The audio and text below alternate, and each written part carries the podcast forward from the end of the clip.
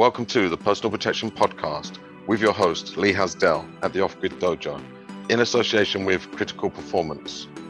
Today, we have the pleasure to feature our special guest, Mr. Mal Sanchez Jones. We will be talking about Japanese Kudo and self defense. Welcome to the Personal Protection Podcast, Mal. It's great to see you again. Yeah, good to see you as well. Yeah, I'm just trying to remember when the last time we met. I believe it was was at the Kombudo event in Milton Keynes. Is that right? Yeah, that's right. Yeah, when I brought the, some of the students up there, that's right. Yeah. Did you um did your students enjoy that experience? Yeah, there was, well, you know, with Kudo, for instance, there's not there's not many if you know besides what we put on ourselves, you know, a few branches, the competitions where you know the students can mix it up but still stay close to the rules. So, you know, with sure. the Kombudo uh, skill set and you know the competition, um, it kind of suited us quite well. So uh, it was either that you know there's I suppose if there was things like Ashihara or Enshin or something like that, I suppose there would have been. But um, you know, obviously being in contact with you about Kudo originally, it was it yep. was it was the best option. You know. Okay. Um, for the viewers that have probably heard this word kombudo, they've probably heard it in a few of the podcasts now. It's what it is. Kombudo was an event that took place from 2000, and it was actually short for combat budo, and it was a way that we could combine and create a format of mixed martial arts, but with a sort of traditional tweak to it, um, which is actually very similar to Japanese kudo. So anyway, mm. before I go on that little tangent, or we go on a tangent, do you want to introduce yourself? Tell everybody about yourself, uh, a little bit of background, and what you're doing now with Japanese kudo.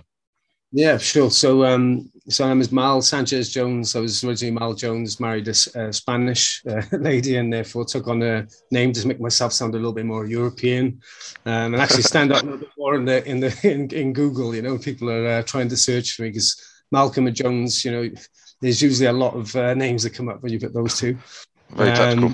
Oh yeah, it was, it was it was a strategy behind it. Um, also, my daughter's got both our names, so it was there was a, another reason. But um, yeah, so I started off as well, well younger, like most people. Uh, dad forced me into doing judo, um, which I actually thank him for now. Um, but you know, left that because I had like a skin condition. I still got eczema, um, but it was pretty bad when I was a kid. So that kind of sensory stuff I didn't really enjoy. Uh, you know, being pulled around by the bigger kids didn't really like, fitted my size, and my dad was a small man, so it was like looking at the the judo instructor. He was huge, thinking, yeah. oh, you know, this isn't going to be me ever. So, um, and I just, to be honest, I tried a few different things, uh, different styles of karate, and found a guy that was more my dad's DAP. Um, and he was one of these guys that worked out of community centers and things like that. Was literally into in it for the students, I guess, a little bit more. And um, you know, my my background obviously there wasn't a lot of money, so he kind of took me under his wing. So the harder I worked, really, the the less I had to pay for things. My parents had to pay for it. So karate was kind of love and still is, to be honest. It still is my love for, of the background. I suppose we'll talk about that a bit more. Um, and then for I fell out of I fell out of love a little bit uh, in the nineties, late nineties, because I was part of the uh, the Welsh squad for semi-contact karate, and uh, it didn't go to the Olympics as we were being told. Um, and I got fed up of point scoring, where I just yeah. really I was kind of cross training, and I realised that that wasn't the type of thing you should be doing is to learn for self protection or any any sort of combat. Yeah. Um, so I kind of binned it off pretty much and uh, decided to cross train a little bit more just with people that was following me. Um, I met people like uh, Curtis Page, you know, down in London, it was a, a, a, good support to me, and a few other people, to be fair. Um, but again, the love for karate brought me back to looking at it from a point of view of um, you know, what works and what doesn't. And uh, someone, I put something online, and someone said to me, you know, are you, are you kudo? And I was like, what's kudo? And they're like, oh, you need to check it out, man. I thought you were, because we were wearing head guards, you know, yeah. uh, throwing, grappling, doing everything pretty much. Um, I checked it out, and then to be honest, I haven't looked back since because I thought that would be the the platform for the students to go and give them the opportunity that I didn't get, you know, yeah, um, within that sort of platform. So now I have um, full time dojo in Barry, in South Wales, uh, called yep. GK Dojo. So that's Gojin and Kudo Academy. Um, got a coaching team, so um, that's why I've been coined by the students. I'll give Josh a shout out if he watches this. Josh said, "Oh, you're Kudo Mal," because I kept saying Steve's Judo Steve. So, okay. uh, black belt. Um, one of the instructors came from Kyokushin, so we called him, you know, Karate Kieran, just as a joke. And um, AJ was my student since he was like six years old. Uh, he's in the background, actually, the one in the white gi. Um, is, that, is, that the Japanese Championship? Uh, sorry, that's the yeah. World Championships, isn't it? Yeah, World Championships. Yeah, two, uh, 2018. So okay, well, we can go. We can go a bit more into that later on. But yeah, carry on. Yeah, yeah, please do. Um, so yeah, we call AJ the arrow because like he's kind of built like an arrow and moves as quickly as an arrow. So you know it's pretty hard to dodge his jabs and stuff like that. So mm. yeah, we got a nice coaching team, and um, I spent well since lockdown spent a lot of time trying to create an online presence because it turns out you know if uh, you're not on the online none of it's real and you don't exist and yeah. all the rest of it. So and it's been good fun since to be honest and uh, since lockdown now uh, you know easing and us being able to open a dojo was tough uh, to stay open through that but we've got an amazing uh, group of people behind. I think it's because we're not i'm not trying to promote myself individually. I think i have to to a certain degree um, sure. just to say Kudo exists. But you know, we're really we're just trying to create a bigger community, more kids in the playground, so to speak, in the UK. You know. Yeah. It's been a real challenge for all martial arts schools over the last uh, 18, actually 19 months now. Yeah. Um, so yeah, there's it's been a real test, yeah. So in some ways, in some ways, you know, the this is where the martial arts or the martial artists should should be able to rise. And um, yeah, yeah, totally. I totally agree. Yeah.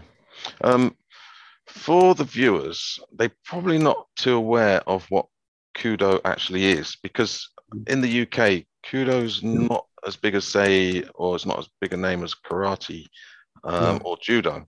Now, mm. in Japan, they've got, I believe it's over 100 branches in Japan of Kudo. Mm-hmm.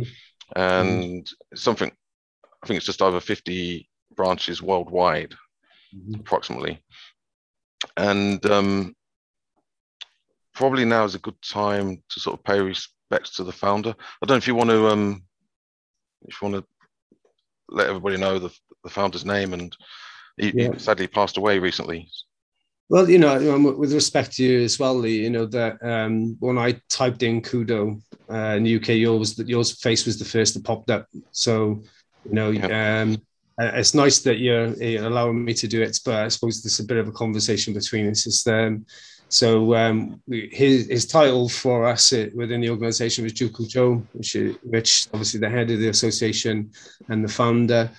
Um, Azuma Takashi is, was his name, and um, recently obviously passed away, which is a is a huge loss to us and yeah. Um, and unexpected for the majority of those involved in the organisation. Um, Azuma was well known for uh, his background in Kyokushin and, um, and was brave enough. Um, and this is one of the things that stuck with me. So uh, after meeting him and being around him in Japan and Malta, um, you know, his passion and his love for what he was trying to, um, you know, trying to commute, get the community um, to understand martial arts in the in the life, you know, your longevity and your life.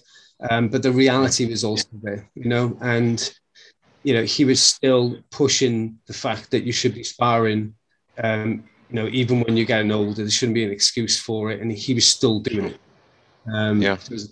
that. But it was, um, I suppose, some of the, the the, the things that were being ballsy things for him to have done is to go to uh, Mas Oyama, who would have been, his, you know, Sosai would have been um, somebody he respected greatly, and to turn around and say that, you know, they wanted to be able to do the head contact. And let's face it, uh, knockdown karate was is the biggest. So why would they want to make changes to something? Don't you know if uh, if it's working, you know, why change it? So yeah um, uh, you know, and he had his blessings to be able to go and do it and created the hybrid system. So originally it would have been um, judo and karate is the is the mixture. Um, but it's it's a completely different animal these days. You know, um, like anything that's classed as a mixed martial art, it's got influences with so many different things, and you, would be surprised the dojos in Japan. If you walked in, they look very much Thai Thai boxing influenced. You know, so yeah, um, yeah and now um, we have a new Jukucho, uh, Kenichi Osada, and so Jukucho Osada um, has taken the reins in and to be honest, from right from the beginning, um, you know, we went. Nobody was really expecting. Uh, um, well, how would you fill the shoes to start off? Yeah. not trying to, but obviously, um, his his promise has been to try to take uh, Kudo to the next level, and not you know really do that on um, so the headquarters is still still in Japan now, isn't it? It is. Yeah, everything's still yeah. functioning exactly as it was before. Um, and you know, with a leader like Osada um, and his you know his pedigree, I mean, you only got to look, ch- check him out. He's called the Hitman. yeah. so, and he's a big Japanese man. He's not a small Japanese man. Yeah. Um, he's into his uh, he's into his samurai swords and stuff as well, isn't he? That's right. Yeah, yeah. yeah. Um, yeah. After he finished his his time um, as a fighter, so to speak, he actually went back to study traditional karate as well. So, oh, um, cool. inspiring guy. So yeah, looking forward to you know what, what's next really. Yeah. Okay. And um, so if we sort of bring it up to now with regards to so for those people that are watching, uh, they're probably going to be aware of of karate. They're going to be aware of judo, and um, the previous podcast we actually went into uh, judo. Yeah. Um, so, is it fair to say that kudo is a mixture of, say, kickboxing, karate, and judo, with a little bit yeah. of extra things thrown in as well? Yeah, I think. Yeah. I, I, suppose. Um, I mean, looking at the how the Russian uh, Kudo Federation is developed, and yeah. You know that we know that some of the the lead instructors there they obviously in, employ um, Brazilian Jiu Jitsu instructors to give them specifically what they want rather than, you know, some people are going, right, we'll just go off and we'll learn Brazilian Jiu Jitsu and then bring it back to the dojo in the yeah. hope that it in somewhere. Um, you know, there's boxing is, I, would say the hand skill of boxing is still very much alive, isn't it? Um, you know, kickboxing definitely for the range of the kicks, because when people said about Kyokushin, the range of Kyokushin kicks are different you know, and you know the video still circulates. It's got someone doing the the Kaitengari on it, so people are like, "Oh, that's Kyokushin, right?" So yeah. um, there's a lot more to it that, than that these days. So yeah, I, I just everybody's open minded, and I think the phrase that's caught me the most um, from the last year of talking to a lot of the Japanese, um, they just translate it as the Sky Road. Yeah, and I think, and I think that's a much nicer way of of looking at it. It's not like there's no but tunnel. It's limited. Yeah, exactly. Yeah. Yeah. And you know, all of those co- uh, coined phrases like open-minded, you know, that type of thing, and you know, just just literally taking what's what you can for you, isn't it, and enjoying yeah. it really. Yeah. Well, I think one of the key things, and this is one of the things that did attract me originally to Kudo, is that it it actually incorporates the most effective techniques above and mm-hmm. beyond even MMA because they mm-hmm. include stuff like the headbutts, mm-hmm. um, yeah. which in my opinion is is a valid technique. Now, obviously, yeah. it could be a bit controversial if it was going to be um, like an Olympic sport. Maybe that would have to be something yeah. that would be addressed. But for the most part, um, most martial arts schools, most self-defense, personal protection, self-protection groups, they do have the headbutt but they don't really train it. No. Now with no. Kudo, um, you train it like it's the it's the third punch. That's what it I is. call it, the third punch. Yeah. Uh, whether it's on the pads, whether it's in sparring, whether it's in combinations, also your posture, uh, camouflaging it. So they they were able to take the headbutt to a mm-hmm. whole um, new level mm-hmm. as opposed to say in self-defense it was always just kind of just just stick stick the nut in type thing uh, there's actually a lot more to it oh, there can be a lot more to it if it's trained. It, it'd almost be like saying to a boxer, well, you don't need to train the jab, just do it. Yeah. You know, a boxer will spend a lot of time focusing and and really perfecting the jab. Uh, Yeah. So in kudo, the the the combatants or the athletes they they incorporate that into the pad work, and that was something that really impressed me when I first came across it. Yeah, it's, it's um, if you listen to any of the students in the club, they'll say, you know, they'll go, what, what's what's kudo then? And then it's like, oh, it's like MMA and a gi, right? So this is like, and they go, what's a gi? And they say, like, you know, and then they say, oh yeah. So, um, but every single time when it comes down to the the biggest sales point, they go, and you can headbutt, and then Yeah. people go, you know, that's serious. And um, you know, I watch videos all the time with the headbutt um, included, and it tends to be one of those things. You do this, this, this, and you can headbutt, and and there's no explanation. You know, you Yeah. see a lot of chick necking. You know, where Yeah. um, you know, like funny if I went to headbutt someone in kudo and brought my head back. You know, Yeah. they're going to hit me right on the button. You know, with with their head uh, or their elbow or something like that. So the the dynamic of their headbutt is really it's it's it's just well, it's, it's amazing. you know, and Yeah. lifting the shoulders up, keeping your chin down, everything that you learn in you know the majority of striking arts, the Yeah. headbutt's there every single time, and it it's a game changer. You know, you've got somebody that's a good throw throw in. Uh, it might be judo, judoka or something like that. You headbutt them and they forget. So it's the, the same old statements in it with being hit. So Yeah. Well, um, when I first when I first practiced and did a bit of kudo uh, in the early days, I was very active with regards to. al- al- Although I'd retired from MMA, professional MMA fighting, I was active in uh, sparring with the up and coming um, fighters or students, Mm. and I used to stick the head guard on because they used to ask me about, you know, what's this kudo? I says, well, let's do some MMA training, and you'll find out so they would do a lot of the techniques like the underarms, the overhooks, and and the close quarter stuff. And I'll just I'll just stick the nut, nut in repeatedly, and they were completely overwhelmed. It Yeah. completely uh, trumps their MMA as they knew it. Yeah. And um, as it happened, a lot of them, well, not a lot, a, quite, a few of them were, were were sold on it, and they started actually training in, in the kudo. Yeah, And well. um, just I've got I've actually got a. This is for the viewers that yes. right now this this is what separates kudo from majority of martial arts. Is that agreed? Yeah. Yeah, So it's yeah. kind of like it got nicknamed or coined the, the space helmet. yeah, um, yeah. so it's actually called the Neo headgear, That's and yeah. it's got perspex here, so you can see that it can actually be used for full contact strikes, Yeah. including the headbutt. Yeah. So yeah, I mean th- these are like gold dust in the UK. Yeah. Yeah, they, I mean, yeah. you've got to, they're, they're very expensive to import. You know, um, Yeah. You know, I think that one of the issues originally was being able to get hold of them to be able to, to do the full, the full. And there's so many cheap, uh, you know, Yeah. replica imitations, and they're dangerous to be fair. So some of them cover the mouth. Um, Yeah. some, some of them are just, you know, the padding is just all wrong. Um, I don't know whose head they, they they bloody shaped it on, but it's, that's not great. Well, I believe I mean the the Neo headgear is the it's like the 2.0 version, isn't it? It From is, the yeah. original one, yeah. So they they kind of um uh, and this is from Master Azuma. They're able to kind of perfect the head headgear or iron out any Yeah. minor faults that the previous one had. Which is, um, a super safe, uh, super safe one, but it was, it was like uh, having a fish bowl on your head. So Yeah, I mean, any anybody with a terrible hook could still catch you because it was so far in front of your face. You know, it's like yeah, because on that one it's a bit more it's a bit more flatter, Yeah. isn't it? It doesn't Yeah, stick I mean, out. that's for me. But I got a I got a beak on me, so it's like I still get caught, caught with those things if it's hard enough. But um, Well, I think Okay, s- go on, sorry. no, sorry, carry on.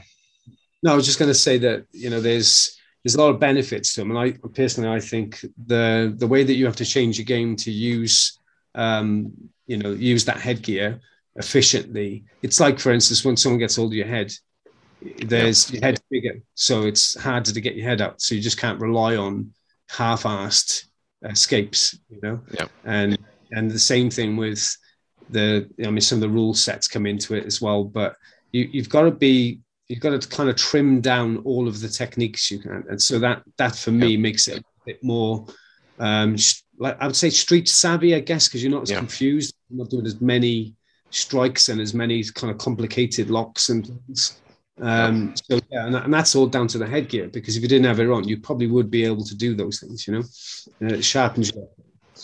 Yeah, well, now that we're on the subject of sort of street savvy and um, potentially self-defense situations, Yeah. Yeah. The, one of the other things that really attracted me to Kudo was, and this, and this is really misunderstood, I believe, in the martial art community.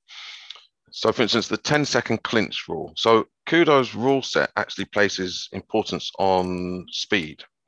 So, uh, yeah, so even the what's the overall round now? Is it three minutes still? Yeah, I mean, it's Yeah. obviously it depends on you know who's setting the competition and stuff, but yeah, you're between two and three. Two and three minutes, yeah. So as opposed to say MMA, that could be sort of three times five minutes. You've got a lot more time. This is designed to, in my opinion, to make it more realistic. So you want to get the job done as quickly as possible. Now, Yeah. so something as simple as the 10 second clinch Yeah. means it doesn't mean it's weaker. In my opinion, it makes it stronger and faster because you're not going to faff around trying to get the perfect grips Right, um, the moment you you engage uh, uh, and grips are made, mhm. you've then got to go into something quickly, or Yeah. or nothing. Now, in, from my experience and um, my teachings as well, you don't want prolonged clinch work in a real fight. Yeah.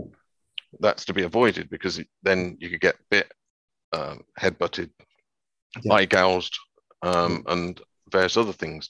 So the idea of almost perfecting the 10 second, say, takedown Mhm. or um, knockout strike, Mhm. be it elbow, knee, headbutt, punch, um, is a real game changer to most Yeah. martial arts. Because, like I say, most people, when, I, when I've spoken spoken to people, especially from the mixed martial art community, when I say there's only 10 second clinch, they kind of like, ah, that's not very good. I'm like, no, it means that you've got to be really good. Yeah, yeah. means you've got to be very good. I, I think the the ten seconds, and and this is why I think when people say about the judo in kudo, it starts with think about your first grip. You've got purchase because you've got hold of a gi. Yeah. You know, and you can just literally. You, I mean, sometimes it'll look like a bar fight because you've got uppercuts coming, in, overhands, knee, you know, all that type of stuff, and it and it that is a lot closer. I remember the first time that I sparred like that, and it was like it felt more like an altercation I had on the street Sure. because usually when they're kicking in, in martial arts, you're you're not holding on to you're not holding on to them. Yeah. You know, and you've got something you can't run away, and then if you fall to the floor, you've got 30 seconds, haven't you? So, you know, in, in that's 30 seconds is still a long time. Um, but at the, Yeah. at the same time, it does it does gap that. And I and again, one of the other rules, or two other rules that I love is that, you know, if you've been down twice and there's been no submission, they they stand you up and you've got to spend the rest of the round slugging it out. You know, there's no more down. Yeah. You know, and and obviously there's no ground and pound. So it actually shows that kind of respect when you get to a, a mount position. A mount is is quite turbulent anyway, isn't it? So you, you know, yeah. you're not always got the best place unless you can get right up to the armpits or something. Um, but you can hit up as hard as you like. So it Sure. it just shows that that you're you're skill developing, aren't you? Yeah, for Yeah. realistic scenarios, which without just making it a, a windmill situation, you know. Yeah. But in the ground position, you've got the uh, the Kime where Yeah, yeah, yeah. yeah so it's like a um, da- it's like a ground and pound simulation and Yeah, this is yeah. obviously for the health and safety of of the athletes because it, at the end of the day it, it is an amateur sport Of course, It's it is. not, uh, I mean, your head's professional. against the floor. Yeah. yeah I mean, the Kime works well, and I, I, you know, again, one of the things, and I'm not going to say that I'm perfect at this. You know, it's like um, when you, you get a good throw on and your your body's leaning over, and then the person will just drag you over. Um, Yeah. Whereas with the from the standing position, you're you're taught to throw and to you make your body vertical. You know, so your hips are forwards and you're not getting dragged over. And I think Yeah. staying staying up on your feet fighting is is a big uh, focus of kudo. You know.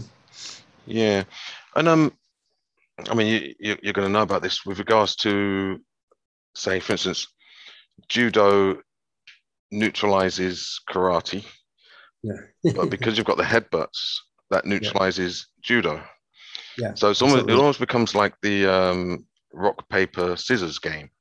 Yeah. yeah. Where each one kind of um, outdoes the other, which actually yeah. makes it very. In some ways, it makes it safer because at least you've got a defense for every offense. Unlike yeah. say in judo, you've got no real defense because the defense against somebody throwing you potentially is, is to strike them. Uh, the defense against striking somebody is to grab them, throw them. But in Kudo, you've got it all. So it kind of um, it actually makes it uh, in some ways safer because you've got all the defenses to match the offense. Yeah, and without a doubt. I mean, this is the type of conversation that I have with Steve. You know, I was saying we called him Judo Steve because yeah. uh, you know when when we're doing just judo, you're looking at each art, and that's why I still very much love karate because you can look at things in its purest form, and then go right. Okay, how exactly what you're talking about now? How do we the best yeah. case scenario right the way through to the worst case scenario, and then you can kind of work it out between you. Um, and again, it's one of the things that attracted me to Kudo was that that mindset, that kind of when which there I use the term traditional. It was uh, you know using something. It was I know I've mentioned this before, but it's a bit like um, a bit like a shit filter, really. You know, when sure. people come in, you know, are you willing to buy into a mindset? You know, whereas in you know, I've thought anybody that was a black belt as a kid was was like a superhero. You know, they could walk on water and stuff. And now as an adult, you know, and seeing how my kids respond to me, they they act like my dad's a hero, you know, because he does this.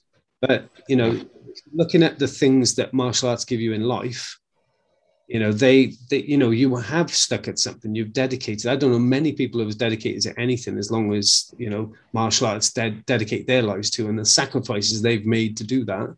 Yeah, you know, so being a bit of a hero is is important, isn't it? And keeping that um, uh, with belts is another thing people are saying. Excuse me, I just dropped my mic. Uh, people are saying, well, what's the difference between um, you know MMA and and Kudo? And I say, well, look, you know, the belts do mean something. You know, I think yeah. that you know, like I didn't, I, you know, when you said, "Oh, well, well, you know, tell me about yourself," right? I say about my um, sixth dan under Peter, Peter Constantine, um, saying, "Oh, yeah, oh, that's wonderful," but I, I only say that to certain people who will actually appreciate, well, who one who Peter is, sure. you know, what organization is, what the benefits of karate is.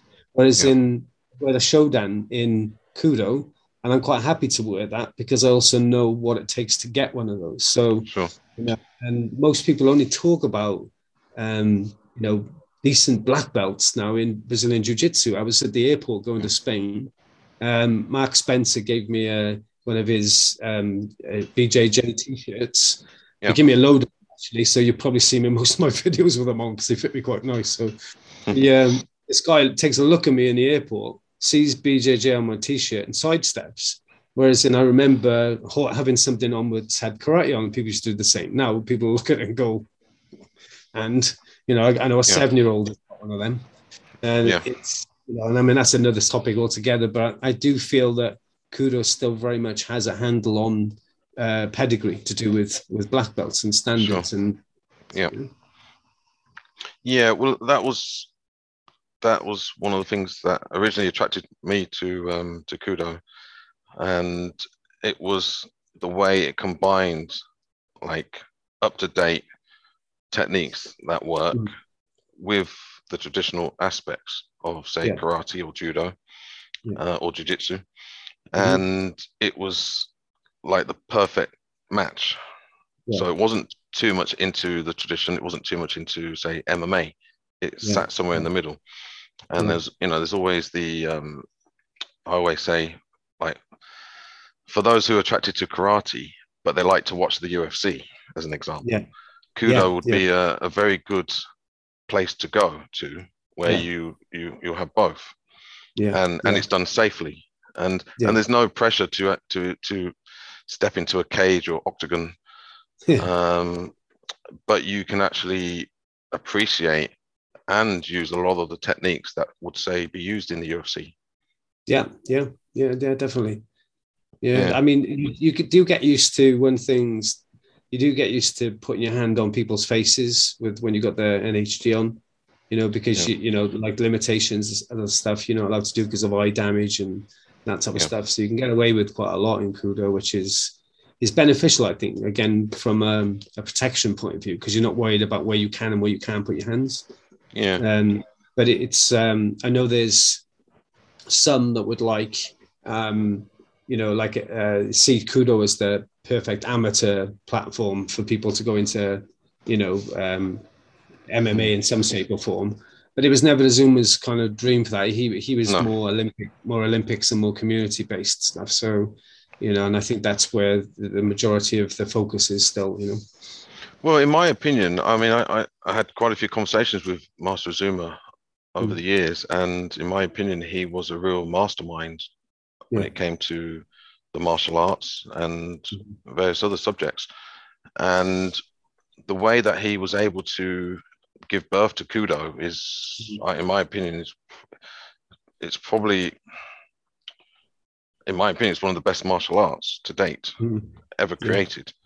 And one of the interesting things that I found is that sometimes, and, and this is the this is a, a key to a very good uh, teacher, is that I would ask him questions, and instead of just giving me like a, an answer like one, two, three, he would actually present the problem and Yeah. tell me to find the solution. yeah, Now, so as an example, he never really gave the complete answer to say the rules of Kudo. He presented the problem and then he left Yeah. it down to each branch instructor yeah, um, and each different um, the experience of each different instructor wh- wherever they came from Mm. to come up with solutions to the rule set Yeah. then what you, what you found is that it actually evolved and you'll always find that there's a sort of a, a um, great minds will always end up thinking the same yeah, um, because there's kind of only certain ways there's limited ways to actually do something. Uh, Yeah. but he allowed each um, student and instructor Yeah. the chance to experience that. So he could have you know he could have said to me well look just do this just do this just do this. Yeah, but actually he said well this is the problem. Go back to your dojo then come back to me with a solution. Yeah, it, it almost flips this kind of a student teacher or student master relationship around yeah, yeah. He's not a dictator, is it? Yeah, and I, I think this was this was uh, was very refreshing because for most martial arts, the guy at the top tends to say this is exactly how it has to be done. Yeah, yeah, He was open to interpretation with regards to, you know, this is the problem. You've got headbutts. yeah, yeah, Find the solution, and if it doesn't work, then update it and try it again. Yeah, yeah, definitely. Yeah. So He's so got, he's got like loads of ways of um when he could do a lot of that like with non-verbal you know it's like it, it you know one minute he's there like like he can't speak any english at all and he's sat there listening and then he's talking to you directly in english you know so it's uh yeah he's he was very very clever very clever guy um Yeah, well, he- he he also was a black belt in judo, I believe, a third dan, from what I yeah, I remember. Yeah, third or fourth i think it was yeah Or yeah the fourth dan, and he actually became a champion in Kyokushinkai yeah um, via Mas Oyama, that's right which wasn't it wasn't an easy thing back then in those days. No. yeah. no no at all because all, all of the well, there's only one organization back then, so all of the um, same as Kudo now. Um, Yeah. Kudo's, from what I know, Kudo's only there's only one Kudo with a headquarters in Japan, yeah, yeah. which um, is is quite impressive in the day and age where you've got like uh, alphabet associations, um, Yeah. even in boxing, MMA, um, karate. I mean, there's not much unity anymore. Uh, judo, I think you've, in the UK you've got two, I think two Yes, branches. isn't of? So but, yeah, but that was definitely an, an attraction for me. It's um, you know, like it's it's great 'cause it's it's really nice to have the opportunity to be able to talk like this um, as a representative of Kudo in the UK, um, Yep. but also in, in the Kudo community. You know, I'm I'm still very much a baby. You know, so it's I'm speaking loud because Kudo is not known as what as much as it should be in the UK. Um, Yeah. We have got other branches, but you know, the more, we need more of a presence to be able to um, to get that across. And Yeah. for when you, like you say, it's like um, in in this street alone, you know, in, in Barry, we've probably got about 12 world champions at different disciplines at different ages you yeah. know and it's not this kind of like i was saying about this kind of hero thing it's like if you said to someone i'm a world champion kickboxer people would be like oh yeah so i know somebody you yeah. know and whereas in with kudo because it, as much as people don't know it when they look it up they can find it and they'll find the world championships. And it was spectacular you know? So i've been to one. Yeah. so i'm not going to be there going oh i go to japan all the time you know? I'm i've been to one you know? And um, it was really i mean that's why i put the picture in the background because it was a big deal for me um, yeah. because obviously i'd aspired to go to japan um, as a martial artist you know, mecca type for us for us isn't it? And uh, sure. And then taking my student out there to fight on the biggest platform knowing that's the only platform and for how well it's run you know, with the TV coverage, the the, the whole thing, the spectators, the the stadium they use, and and yep. we went to Nagoya. So Nagoya was the backup stadium because the work was being uh, was happening for the Olympics in Tokyo. Sure. So you know we ended up in a in a huge, but like you said, it's still very pure in, in its form, yeah. Um, and it and we haven't got those. And I think that was the worry really with Master Azuma um, passing away. That and this is why I was keen to do this interview. When you said, I was thinking, well, yeah, because you know, I can shout it as loud as possible that sure. there's no fragmentation. It's it's kind of business as usual, um, and we're actually, if anything, we're we're actually coming together. We're gelling more now. Yeah. Try to make sure that we take Master Azuma's, you know, legacy and develop. You know, keep evolving, like you were just saying. Yeah, yeah. Well, I I'm a big fan of um, Master Azuma and the legacy of Kudo.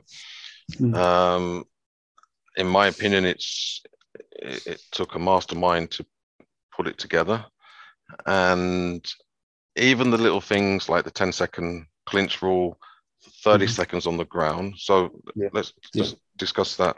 The 30 seconds on the ground. So if I have a conversation with, say, somebody from Brazilian Jiu Jitsu, yeah. they see that as a big weakness. And I say, mm. no, it just means that the stuff that you know from Brazilian Jiu Jitsu, you've got to be able to do mm. that in 30 seconds. Yeah. Why? Mm. because in reality, do you really want to be on the ground in the street in a real situation for longer 100%. than 30 seconds? So you need to get that job done quickly. So there's no none of this kind of like um, stalling or playing for time, yeah. Yeah. because um, and, and this is something that Master Azuma did say to me. He said that initially the whole concept of kudo came from like a street altercation, yeah. street fight um, from the uh, Kakuto karate, which is like combat karate. Yeah. So it had to, even though it became like a combat sport, he wanted to maintain its effectiveness in a mm. real self-defense situation. Yeah. Which, oh, in my opinion, not many martial arts have been able to do that. They've not been able to hmm. cross mm. over from um, reality fighting into the combat sport world, unlike Kudo. Yeah. No, it's all, I mean, but I mean that's what, like I said, um, you know, my, my dojo's still cool. I could have just changed it to Kudo Wales because you know we are the official branch for Kudo in Wales, so we are our own branch. So I was thinking, do we just stick with Kudo and Wales? But it goes in for us. It's a self defense terminology to it. The amount of times that you know, I've ended up on the floor in in any altercation, a pub, bar, club, whatever it was. Thirty seconds is a long time, yep. especially if someone's got the better of you. And a bouncer would normally be there if you're in a club within yep. say 20 seconds. You know, if they if they're a decent bouncer. Um, but but there's a lot of damage that can happen to you in that very short period of time, isn't there? Yeah. You know? And like we were saying about Kime earlier, it's that when to, to score that kind of point, if you like, when you practice, when you're simulating, you've got to be upright over the person and you can stamp near their head, right? To emphasize, yep. I could be stamping on their head. And every yep. single time I'm taken down and I hear that foot stamp by the side of maybe one of my students or something. I think, holy shit, that, you know, that would have just busted me up quite badly.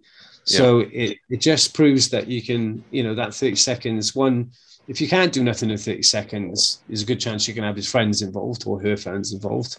Yeah. Um, you know, or it depends on the, the space as well. My dojo is only four meters wide. So sure. the amount of time you get crushed up against the wall, and there's no walls in Kudo, so yeah. I'm aware of that. But you know, you, people can use those the limited space, can they? And you know, yeah. Well, even the um the headquarters in Japan of Kudo, uh, that yeah. was very very small. But then most yeah. dojos in Japan are quite small um, yeah. because of the, the, sort of size of the buildings, and um, it's quite normal for dojos to be small. Yeah. But yeah, it, everything has to be used um, or turned into a positive. So, yeah. I, I, you know, I say this: if we're in a facility that um, doesn't facilitate a lot of space, then yeah. we can work on stuff that we use the walls. Yeah or, yeah. or the confined space so we can work on close quarter stuff, yeah. which is important. Um, I've got, as you're probably aware of all the guests, I've got a few questions. Now, to be fair, with Kudo, we, we pretty much cover everything. So one of the questions is katana versus the shinai, which basically right. means reality combat versus uh, combat sports. Yeah, yeah. Now, we've already expressed that Kudo pretty much combines the two perfectly. Yeah. yeah. And yeah. like I say, it, from my for my knowledge of Kudo, my training experience, so on and so forth, it is probably one of the best um, martial arts that combines the two. That's why I was very keen to get you on because it, I, am more than happy to see Kudo grow worldwide, yeah. uh, especially in the UK. Yeah. Um, so here's a question for you. Right. So one of the questions is nature versus nurture. So, as an example, yeah, some, and I'm talking more, say, from a self-defense or personal protection perspective, that some coaches sort of say, "Well, look, you've either got it or you haven't."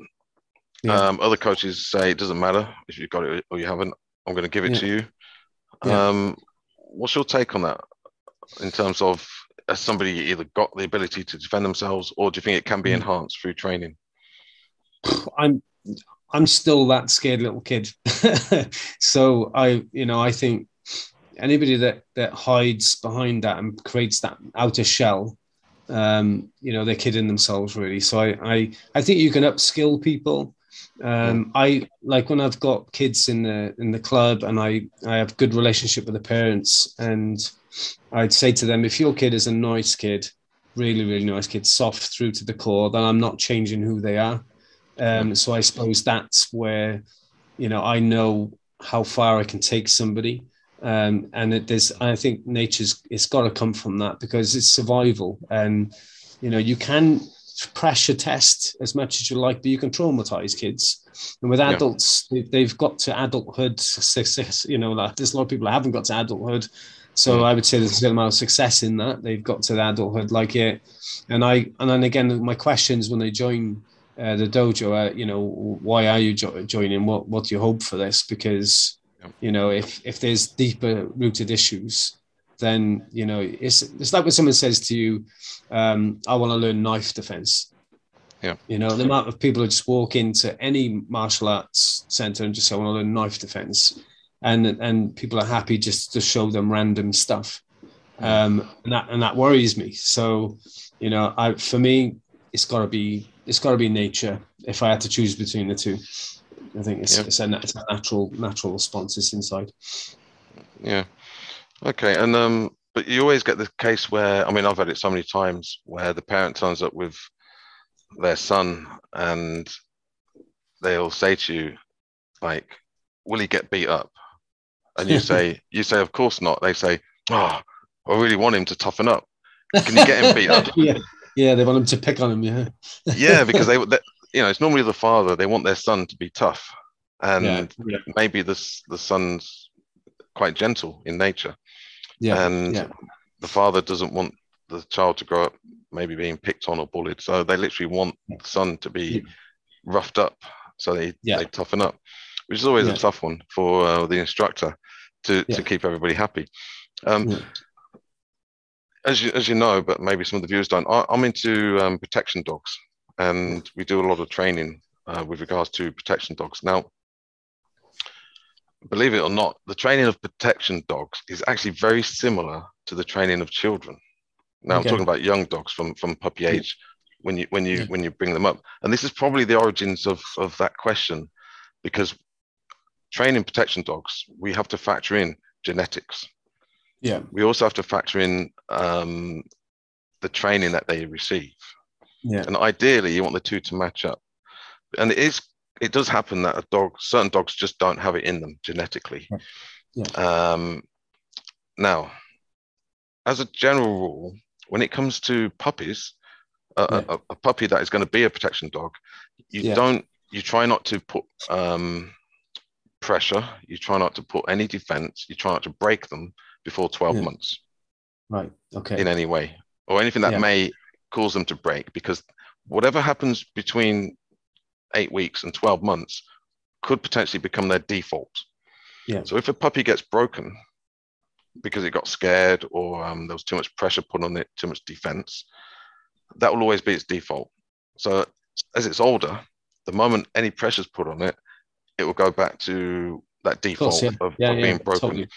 Yeah. Yeah. So the question of nature versus nurture is is very important. Yeah, suppose, and, I, yeah. and, I, think you, you, this is what he's alluding towards. Yeah. yeah. yeah, He was alluding towards is that if a child is generally um, quite gentle and soft natured, you've got to be careful not to break them. Because exactly. that could actually put them in a worse position as an adult. Yeah. As soon as pressure comes, it doesn't have to be any self defense. It could be, say, in the workplace. It could be if they're um, they become an executive or something. Yeah. If some pressure comes onto them, yeah. they could collapse or fold because yeah. of a childhood um, um, breakdown. Yeah, I, I think you're on the right. This this type of stuff is for me is one of the reasons why I teach and why I'm passionate or what I do, because yeah. um, you know I spent 17 years in working with what they call disaffected children, you know, yeah. or whatever term it is, disadvantaged, vulnerable, whatever you want to call it. But as um, uh, an alternative provision. And now I've turned that into my business, which I work with martial arts as that medium. Sure. And if someone were brought, it's two different things. If I've got somebody, a child that comes in and from a good home, you know, there's obviously got everything and needs, a lovely kid, quite well together and stuff. I'm happy to teach them and, and help them along their path if they choose that. Um, mm. and there's been no child childhood trauma. Yeah. Um, so I'm not going to add traumatic experience to it if I've got somebody that is being bullied, you know, being from that, per, you know, I think most people love going on those stories of my story being bullied, pull me. Um, you know, you bounce back from it, and you know, you can give skills over a amount of time because I'm I'm one of those people. I took them over a very long time, you yeah. know. But you've got you've got to build people up, haven't you? So if someone yeah. comes in that is bullied, then yes, you can give them skills because they've already had traumatic experiences. You've got a reference point, haven't you? Yeah. You know, but but like you said, it's um it's a it's a big responsibility, and it's yeah. you can only do it with the main carer in their life. You can't do it on your own. Yeah. So if they if you've got no support, you know, you're two two nights, three nights a week, right? They're with that person the rest of the week. So it's definitely yeah. environment. Well, um, I've seen at some events where, and I've seen videos, mainly in say like the say boxing, MMA, kickboxing, where the tr- child looks traumatized. And in my opinion, that is not healthy. It's not. It's not going to stand that child in good stead as an adult, mm. because that will that will become the default if you're not careful. Yeah. The bad experience yeah. that they received yeah. as a young child, and this is why I think it's really important um, that coaches factor that in. And, and to be fair, right, it wasn't until I started training protection dogs that I had a real understanding of this. Now, yeah. in some ways, there's far more research done in training a protection dog than there is training a kid in martial arts. Yeah. It's almost like there's actually not much information with regards to research and stuff and, and, and actually how to do it. You know, how do you make a child into a guardian or protector or a fighter mm. or whatever you want to call it? Mm. Whereas with dogs, there's literally so much data, so much information that I learned a hell of a lot from training protection dogs, um, crossing that over to training humans, yeah, uh, especially children, because with a protection dog, the idea is that you get it as young as possible, say eight weeks, and the training yeah. takes place there. uh, at 12 months, that's when the real, not necessarily 12 months, but maybe slightly after 12 months, when you've done Mm. all the environmental and the foundation and the confidence building Mm. of the puppy, you're then in a position where you can start to apply a little bit more pressure, but it must be controlled pressure. Yeah. Now, if you've got a, a I mean, I've seen like, I don't know, six, seven, eight year olds doing um, martial art fighting and they literally look traumatized. Yeah. Which, if that was a protection dog, you would never do that to it. No. Well, it's, I mean, it's, they're emotional, emotional scars, aren't they? It's like if you imagine it like a real, you know, a real wound, if you get the opportunity to have, have medical assistance, you know, straight away, it's got much ch- better chance of not scarring, you know. So it's, if you're going to put somebody in a, you know, uh, like it's going back to the environmental building up, you give them the trust, they built relationships, they know they're safe to go in.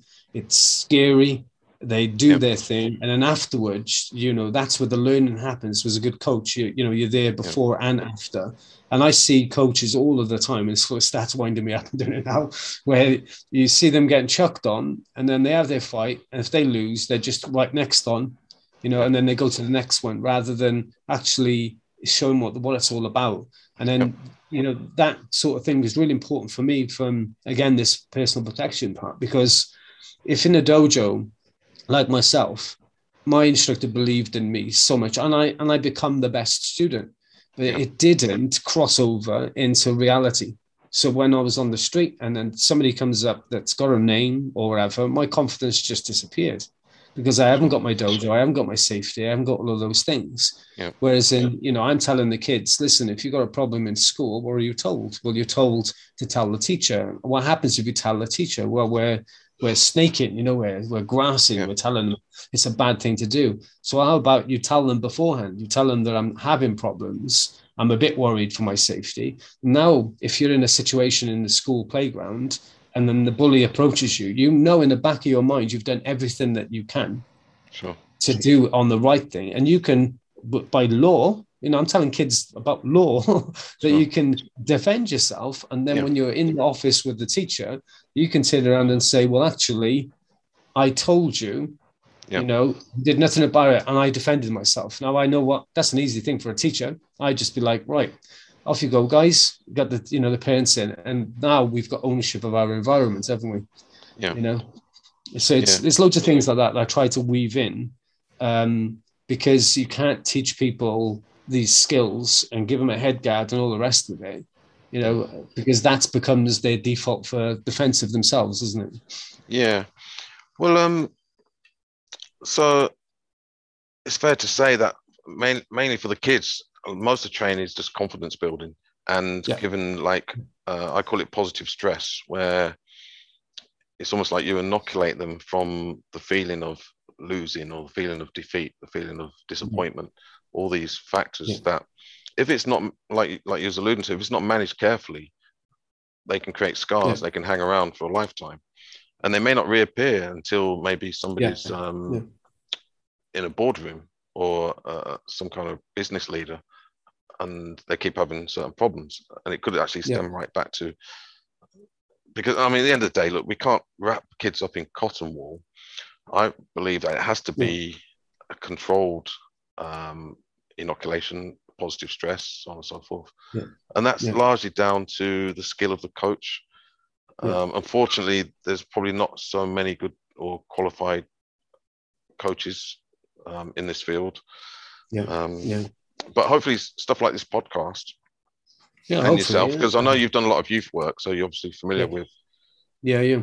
I mean, all the development thing. models. Yeah, the they um, uh, the majority of stuff I take it from is occupational therapy, um, Yeah. because with OT you're looking at um, holistically the development of an individual, Sure. um, and it's where you know where I get quite disappointed when you see. I mean, the only fights I see these days because I pick and choose where I go, you know. So I, Yeah. I, I go to the same place. I know where every exit is. You know, when I talk to people about when I go to toilets, you know, like if someone's eyeballed me before, um, then I stand behind the door because I'm waiting for them to come in because I've been sucker punched before. You know, yeah. it's just these things that, and they're like, "Well, you're a bit paranoid, aren't you?" I'm like, "No, no, not paranoid. Like I've I've had these experiences, you know. Yeah. So, yeah. you know that that type of thing. And I I just hope that the if you can develop, let's face it, most people that I know that have ended up working on doors, they've found themselves there by yeah. narrowed opportunities and things like that. And they it's rarely it's rarely an ambition, is it? Yeah. It's very rare that somebody, says, I want to be a doorman. Yeah, exactly. Yeah. Mm. Um, and I know a few good youth workers have ended up on, on the door and yeah. they manage the door very differently, you know, because they're, they're managing people, they're looking, understanding relationships, they're preempting what's going yeah. on all of the time. And they're not even martial artists. So when you said to me, you're going to get different people on the podcast, I think that is a really nice angle, I think, because they're looking at um, what the situation is going to be, how am I approaching, how am I standing, do I look confrontational, what body language am I using, you know, and what type of clientele I've got going on, you know, and they most people that I've met on a negative front, they've spent all their life surviving and presenting themselves to look tough. So therefore, they're not the best person to be looking after other people because they have only learned how to uh, think intrinsically. Yeah. So, you know, that's that's game over for me. You just reminded me of something. Um, I've had a actually. There's been a couple of guys who have gone off and studied psychology. Yeah. And in just in conversation, they've sort of suggested. Uh, they've, they've asked me for suggestions as to like how they could learn more about psychology or in in, mm. in the in the real world. And I've said to them, get yourself a door supervisor badge. You'll learn more about psychology in one yeah. weekend than probably in four years at university or whatever. it's, it's to be, haven't it? You know, and I understand why people get so much confidence from working doors um, and applying that in their martial arts and then being so confident mm. with it. Um, but I, you know, it's like I was saying about how much baggage, how much, how many scars you've got influence the way you think, and you've got to be really, really on the ball, haven't you, um, to be good at that, and and you also need to be a team player. Um, yeah. I've seen some bad situations happen because they they just put themselves in an individual lone um, scenario, you know. Yeah, and there's there's a there's a big emergence of what's generally known as the soft skills, whether it's in um, self-defense, um, even combatives, and um, especially like the doorman or the door supervisors. Um, we're not allowed to call them bouncers anymore, I believe. All oh, right, okay. yeah, we don't call them bouncers. door, um, door supervisors, yeah, like the soft skills, and these these individuals that I steer towards becoming door supervisors because they wanted to study psychology or they were studying psychology mm. from an academic yeah. perspective. Yeah. They actually became very good at it. Yeah. Uh, why? Because they were able to de-escalate and talk down uh, 99.9% of the situations. Yeah, yeah. Whereas somebody yeah. without the soft skills, it only goes one way. It escalates. It yeah. Especially yeah, when you throw ego into the, the mix uh, and a bit of alcohol or a lot of alcohol and yeah. nobody wants to lose face and, and so on and so forth. This, yeah. this is um, a real, in my opinion, this is a real important aspect of yeah. personal protection, um, regardless of door supervision or not. Um, yeah, They, I saw some stats somewhere uh, a couple of years ago, and it mentioned that actually the majority of people get hurt in real life self-defense or attack situations primarily because they were uh, they were scared of being embarrassed. Right, right. Now, on it's part of defensive behavior, isn't it?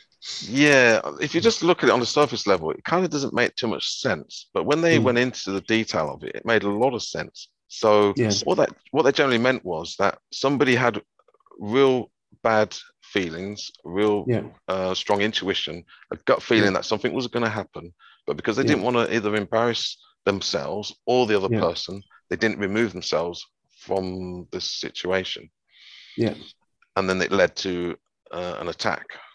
Yeah. And that could be something as simple as walking down the street. Yeah. And instead of shouting something like help or they just stay quiet. Yeah, and they yeah, suffered yeah. they suffered an attack purely because they didn't want to be embarrassed. Um, yeah, yeah. In, in my personal protection classes, I put a big emphasis on uh, people losing their inhibitions. So I get them. Sometimes I get them to do not bizarre things, but even just a shout. Uh, you know, like yeah. the ki. Yeah, yeah, yeah. yeah. Oh, it's embarrassing, right? Yeah. yeah, getting them to stand yeah. at the front and doing a technique, shouting with with with the ki. Um, adults find that really difficult. Kids, no problem. Well, some kids, yeah, but yeah. a lot of the kids, if you can get them out of that early on, yeah, in my opinion, that that alone gives them personal protection. Because totally. well, as kids, you're told to shut up, aren't you? So as an adult, yeah. as your adulthood, you're, you you've got this barrier. You you know you you've got a filter where you have to think about what you're going to say, yeah. just in case you offend someone. Kids offend people all the time. yeah, and, and, it could be something as simple as I'll get them to stand at the front and they have to shout out the numbers, like yeah. one to eight, one to ten, whatever it is, with, with the repetitions. Yeah, yeah. Um, yeah. I put them in a position where the focus is on them. Yeah. And but once again, I will never do it in a way that would either humiliate or embarrass or you know, it's yeah. all controlled and they only yeah. get as much. So for instance, if, if I sense that a student, it doesn't matter if they're a child or adult, if. I sense that they're a little bit nervous or they've got a sort of nervous disposition, even if they come to the front of the class and shout out one and run run back and carry on with the press ups. Yeah. For them, that is um, a massive thing. For somebody else, it's nothing. So they get to shout to 20 or whatever. yeah, yeah, yeah, yeah. Well, the thing is, I mean, you just hit the nail on the head. A lot of the, um, yeah, so I've become a specialist in in the behavioral management, so crisis prevention and that was what that was mainly towards teenagers. So yeah, and what I one thing I couldn't teach my staff was how to um, see manifesting stress anxiety. So we you know we tend to see that much earlier than than most people in careers because it's the first indicator that you're going to get hit in, a, in a dojo right? Sure. um, when someone looks not very confident your confidence goes up. So you learn to manage that as well. But the, the next thing that that what we don't learn is how to manage like that defensive behavior. So for instance, the first part of defensive behavior is questioning. So they'll turn around and say, you know, um, information seeking questions, or sometimes it's it's challenging questions. Can you give an example for, for the viewers? Yeah, yeah, sure, sure. I mean, I'll, I'll keep with the kids because it's a, it's a little bit more, it's easier to understand when you're thinking about sure. yourself, you know, as teenagers. So you get, yeah. like, say for instance, you got a, you're trying to manage a, a, session, right? So let's say, let's take it in the dojo and make it that when you've got a kid that's looking at the clock, right? And then they say to you, what time is it? Right. So you've got one kid that would use that to wind you up because you know you've already looked. And you've got another kid that actually could be worried. I mean, this is my safeguarding head coming on as well, that actually they don't want to go home. So you're seeing it as they want to go home yeah. because they're not talking and communicating, looking at the clock, and it's disrespectful, and you've got your own little process in your life going on. Whereas yeah. they're kind of thinking, I don't want to go home to that abuser. And then okay. after the class, yeah. they're picking it out and they want to talk to you, and you're kind of trying to deal with all the other parents and stuff, and they just need that little bit of time with you. Yeah. So, you know, you've got, if for instance, I've got somebody that like is in the middle of crisis now, um, and they're going like, you know, you know anything to, to, to get your attention, like, you know, uh, watch my language now is like this, but you know, what, what, what's the matter to you? What you fucking care?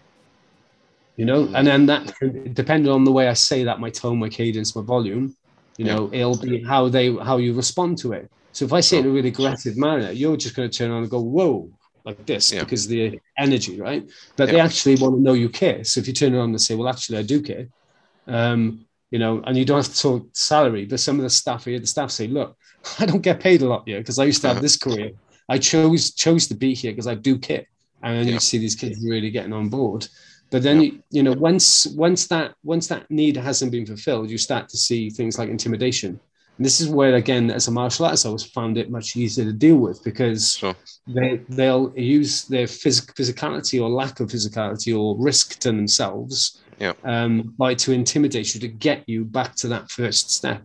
So quite yeah. often, like you said, that that shouting and that that's that that's that kind of emotional release, isn't it? It's kind of yeah. venting. Sometimes you see it in crying running away. It's never just always the fighting. So that's fight, flight, freeze. There's so much of that. And the defensive behavior, like you said, going back to door work, if it's not managed, it's just like setting it off. And obviously alcohol, and that was the bit that I got offered some work to do it, especially through COVID, where um, I took redundancy and I was thinking I needed to get a bit of extra money, but I would be looking for the individual. And if they're intoxicated in some shape or form, it does mask a lot yeah. or, or, heighten those feelings and stuff. So, yeah. you know, it's not, I, I would care about too much. And I don't think I would respond appropriately for my own personal safety. yeah. You know, so I, I think, you know, that's, it's different when you know uh, in a dojo because it's been prearranged, you know you've got a proper fight, yep. uh, and you just get on it, you know. But when you've got to pick your fights, it's a different game. So I respected them, you know. Just to go back on what I was saying before, yep. you know, if you've got skilled, um, you know, supervisors, door supervisors, not bouncers, yep. right? Um, then then they've got like those soft skills, like you said. Um, but it, that let's face it, it's it's any industry, right? So I'm I've been asked to do. I like I I learned Tai Chi like a, um, an exercise routine um, as a kid called Shibashi. Um, so it's not the combative side. Um, it's just literally for breathing, you know, the mental health side of it. And I really yeah. enjoy like a really big following for that. Um, and that's the type of thing that I think that you know, learn to breathe properly in a situation. Sure. Yeah. You know, and how often do we do that besides like right, get on your knees, close your eyes, I mean, kids, I don't know if you were that kid, but I was that kid looking around, open my eyes, you know, and as an adult, you know, you, are not really talking them through that. And maybe sometimes it's like, it's not what they want because they think I'm here to learn how to fight, but actually you're yeah. showing them the skills, right? So yeah, yeah. I have to show people under different names, I think. well, actually, you just remind me of something, taking yeah. it right back to Kudo. Now, yeah. so I've always been um, a big fan of the meditation arts, yeah. uh, the breathing exercises and stuff like that. Now, I always used to think that all martial arts would have that, when in actual fact, very few martial arts have anything to do with meditation mm. or, or breathing. Um, when you then go on to say uh, professional mixed martial arts or even kickboxing, um, up until now, there's been literally nothing to do with um, meditation mindset no. and breathing. Yeah. With Kudo, it's mm. literally the first thing that takes place in every session or every yeah. class or mm. every formal yeah. class. Mm-hmm. Where I don't know if you want to take us through that at all. Like, um, well, it's it's again, it's um, I run my class a little bit different than that because, like I was saying, I've got um, I use different things to get uh, people to it. So okay, if yeah. I've got an hour, um, I wouldn't do necessarily formal abdominal breathing and I wouldn't necessarily do the, the, the turning breaths and extension. Um, but I will do that in my other classes. So once they've been a little while, yeah. I hope no, no one watch this now because they'll feel like they're getting conned. I try and I try and push them over and say, look, you know, you're not breathing well, so you're not moving yeah. well, and so you're not sitting your breath down enough. You're not protecting that lower part of the body either. Yeah. Uh, you're just holding your breath. You're like a big balloon, right? So mm. um, it's not natural breathing that you're doing. Mm. But you know, as far as the the formal set, we've got um, the structure at the beginning of the classes should be the same all over the world. So I still will we'll do um, you know mokuso, so we'll be there, uh, yeah. breathe in Seiza position. Yeah. Um, and then we'll do the formal bows, that type of thing, and the kihon, you know, the basics and the ido, the movements. Yeah. Once we've done all of those, then it's whatever you choose to do in your class, right? So that's pretty much a normal scenario. Um, but, but, but the but the but the sort of beginning of each session of kudo, say the uh, ceremonial aspect of yeah. uh, yeah. yeah. in the seiza position, to me that is that can be done literally 30 seconds. It could be. Of course, you can. Yeah, yeah. 30 minutes. Um, yeah, yeah. Um, but the the concept of it is to, you know, you, the hustle and bustle of your day, the stress, work, yeah. family life, you enter the dojo. Yeah. And you go into the um, Seiza position, which is kneeling down, for those who don't know, and the mokuso, which is, for want of a better word, meditation. Um, It's a refocusing so that you can kind of start anew, like you're refreshed, so that you can yeah. participate in an activity of learning. Yeah. With a clear, clear mind and um, inspiration. Without doubt, you know, it's. Yeah, come on. No, I was going to yeah, say, that, just put yourself in the moment, isn't it? Yeah. Do you know what I mean? It's it's like it's going, put yourself in the moment, clear the mind. Nothing else yeah. matters right now. Breathe low. It's just the only problem that I get with uh, with that is Seiza is co- co- quite a painful position uh, to be yeah. in as a beginner, right? And they spend all their time worrying about like the pain in their feet. Um, so I show instep, um, ball of the foot, cross the feet, give them a few options. Yeah. Um, and the, but then I try and get that narrative done in another com- uh, another setting because we do it near the beach basically sure. where yeah. everything's open and then they come back to the dojo and it changes so even if they just come for one session i make sure that i put that in um, it's like yeah and then you get that resetting and doing it afterwards is the same isn't it so you're doing well, to be, form, to be fair right yeah. i i've often camouflaged that process because I, I, I don't do so much now i used to do a lot of corporate training with business right. executives and media people and um, even like ethical hackers. You know, I've taught pretty much yeah everybody and anybody some form of martial art or personal protection, and sometimes mm. you have to kind of uh, adapt things because they probably won't. If you tell them what it is, they won't want to do it, or they won't. Yeah. They won't give their energy to it. So you sometimes yeah. have to camouflage things. So, as an example, even just standing up straight at the beginning of a session and I'll get them to put their hands to the side or on their hips, anywhere. Yeah. Um, yeah. As long as the spine's straight. Yeah. And they focus on relaxation. Um, it's the same thing. It's it's resetting them, getting them ready for the what they're about to learn, because you yeah. want to try and get them in a position where the state of mind is has the capability to learn something. Uh, yeah. And even with the kids, um, I, I used to teach the kids meditation, but if I said the kids to the kids meditation, they they kind of look at you funny. So I used to play yeah. a game with like who could who could be. So I'd say to them, right, it's almost like a game of hide and seek. So you got to sit down, close your eyes, mm. and mm. don't move. Yeah, whoever moves loses. You get caught by the the um the bat the baddie, so to speak. Yeah, yeah. And I could have 30 kids sat completely still for up to two minutes. The parents yeah. would all be looking through, um, we had like a, a viewing area. The parents yeah. would all be stood there like, how the hell do you get 30 kids to sit still for two minutes? Yeah. yeah. Well, all I did was I, I just kind of camouflaged the narrative and yeah. made it into a game. And it reached a point where the kids would be like, oh, I used to call it the focus game. They'd say, "Oh, can we play the, the focus and stillness game?" Yeah. They'll be asking for it. Um, whereas had I tried to do it do it from a kind of um, a discipline perspective, yeah. yeah. I would never have been able to pull it off.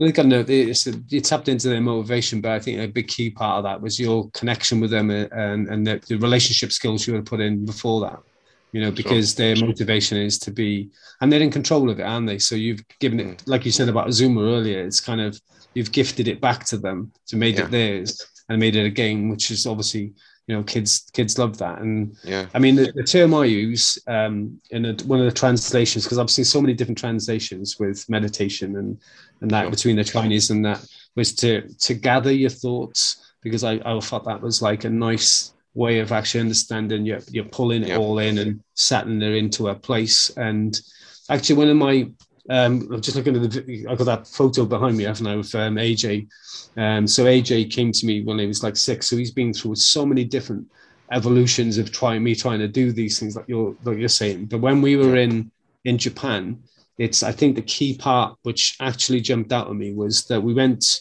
in the morning um, to to a little park. So it was literally around. We were, I think, we were in the red light district or something in Nagoya. It was a really rough end of Nagoya. Um, it came alive at night. Put it that way. So yeah, we went around the corner, found this little square, and we did a few uh, drills. So it was going to be the last thing, because I'm a big uh, fan of actually, you know, if if you were in conflict, the last things you've been practicing usually come out, right? Because they're sure. the, the, things that are still in the body. So yep. I gave him a couple of things that I wanted him to practice. Um, and then when you we sat down, same sort of thing, and he'd been practicing that since he was a kid. And it's that visual visualization, isn't it? It's actually doing it and then allowing your mind to connect and the belief to connect in it. yeah. and and that self-regulation that you were talking about with, with the, the little ones doing Seiza, um, yeah. I think that that becomes very much part of their identity. And I connected with that as a kid of going to Japan. It's that yeah. dream and the hope of the bigger picture, isn't it? I mean, yeah. as much as we'd like to say that you know taking them to the other part of the UK would be, you know, amazing. It's it's still not what they're picturing in their mind. So, and that's so important, so important. Yeah, and I think that's another key factor with with the martial art of Kudo is that its headquarters mm. and it was actually founded in mm. Japan. Mm. Yeah, you know the mecca of of of martial arts, especially yeah. Japanese martial arts, yeah. and for students, well, actually, Kudo actually can facilitate that dream yeah. of people going to Japan, Yeah. and not only going to Japan, but um, either participating or attending um, a world championships. Yeah. Which, yeah.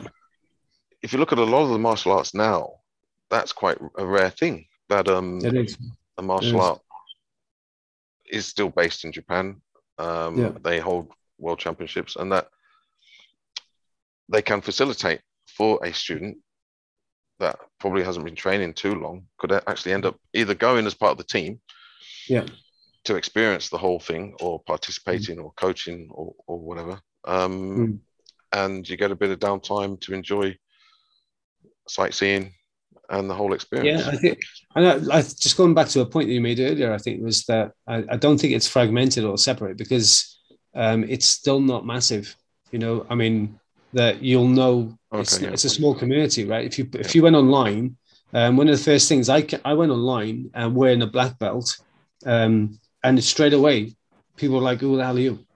you know, and then, but it not in a, na- a nasty way. They were just checking it out. It's like this yep. kind of, well, well, you can't do that because this is this group. But once you're, you've you've kind of done what you needed to do, you know, to get your grades, um, then you're part of a family. And then when you're, sure. you know, that's the feeling that you get when you're in Japan. It's not not just their culture. You've got their culture, but they're so very much proud of what they're doing there that they'll look yep. after you the whole time. Um, yeah. And then, and in addition to that was is as an adult, because and again, you know, if the guys were here, they'd be able to back me up on this. When it was as an as an adult going to Japan, it's not many kids are going to be able to go right. Right then, guys, we've got a world champion coming. Who wants to go? Who wants to go to Japan and compete? You know, most of the parents would probably just dive or run out the door. You know, so it's it's not it's not around the corner. So it, we know we're going there together, and you know, you have got that mantra of uh, fight hard, sing hard, drink hard, which has yeah. been instilled by Master Azuma. And um, I can't sing. So uh, we appoint uh, Kieran, who's in the in the club, to, to sing for us. But they they're, they're very much um, you know they they push that home as much as people go, well, that's not a great thing to really do. It is because you get adults together. It doesn't mean you, you've got to drink until you're paralytic. When they're not talking UK binge drinking, you know, they're talking doing it sensibly. Um, mm. And every time you come back from one of these events, people say, "Oh, well, all our organisations are like this." Most competitions I've ever been to, you walk in, you've got some dude like with a towel around his neck. You've got another guy stretching against the wall, some other guy mm. shadow boxing. Everybody's checking who's in their uh, thing, or if they already know their fight. All of that going yeah. on. Um, but when you go into the Kudo Championships, then it's it just feels like professional, you know. So everybody's yeah. just talking, and then afterwards there there is that sayonara party. So they make sure that let's face it, if you had a bit of a problem and it didn't go your way, within an hour or two hours after it, you're in a room with that guy. and then guess what? You got to sort it out. So, you know, and it is very quickly you know, yeah. shake hands, and and then you got your family. So I think where these the other organisations have have gone wrong is where it's just got way too big, you know, yeah. and it's not able to be uh, restricted and that thing enforced. You know, the relationships enforced. Yeah. Well, I think it's fair to say that um, the vision of Master Azuma wasn't just one of creating like possibly the greatest martial art ever. Mm. Um, it was also he was very focused on like societal cohesion and mm. Mm. Um, being able to develop yourself. And I always remember that he would always place that the importance on education, not Yeah. just like fighting education, but also a- an academic Yeah. education, and that they should work together, not against each other, because oftentimes sports, sports, and academic achievements tend to um, go against each other.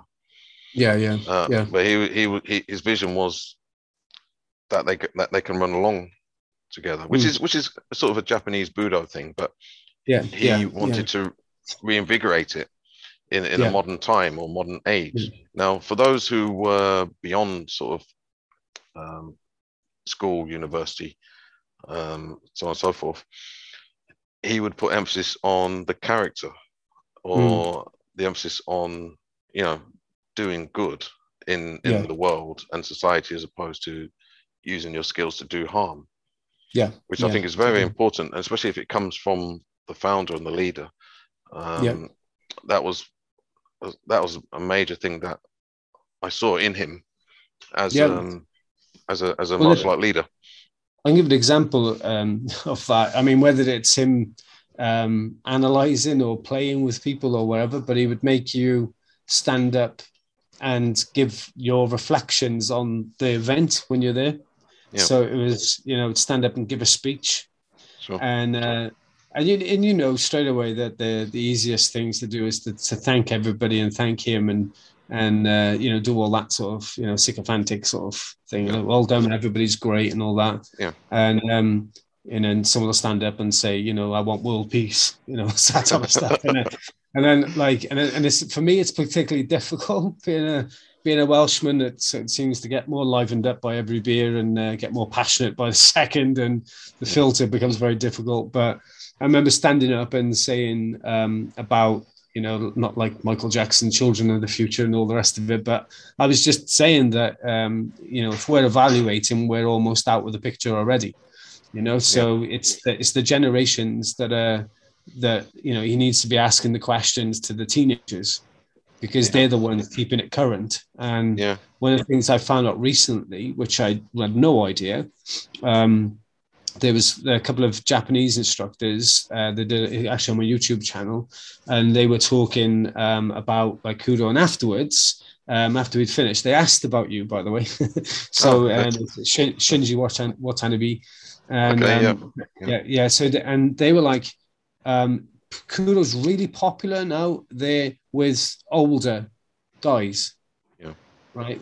Which over here, I was thinking that's one of the issues that I've got is that as they get older, the less they want to fight hard. Yeah. But they've got, you know, it's the it's that kind of again down to how hard do you spar in training, and the MMA is is so big and BJJ has become so big Yeah. that they they they need to understand how to get kudo across to the next generation, even in their own Yeah. country.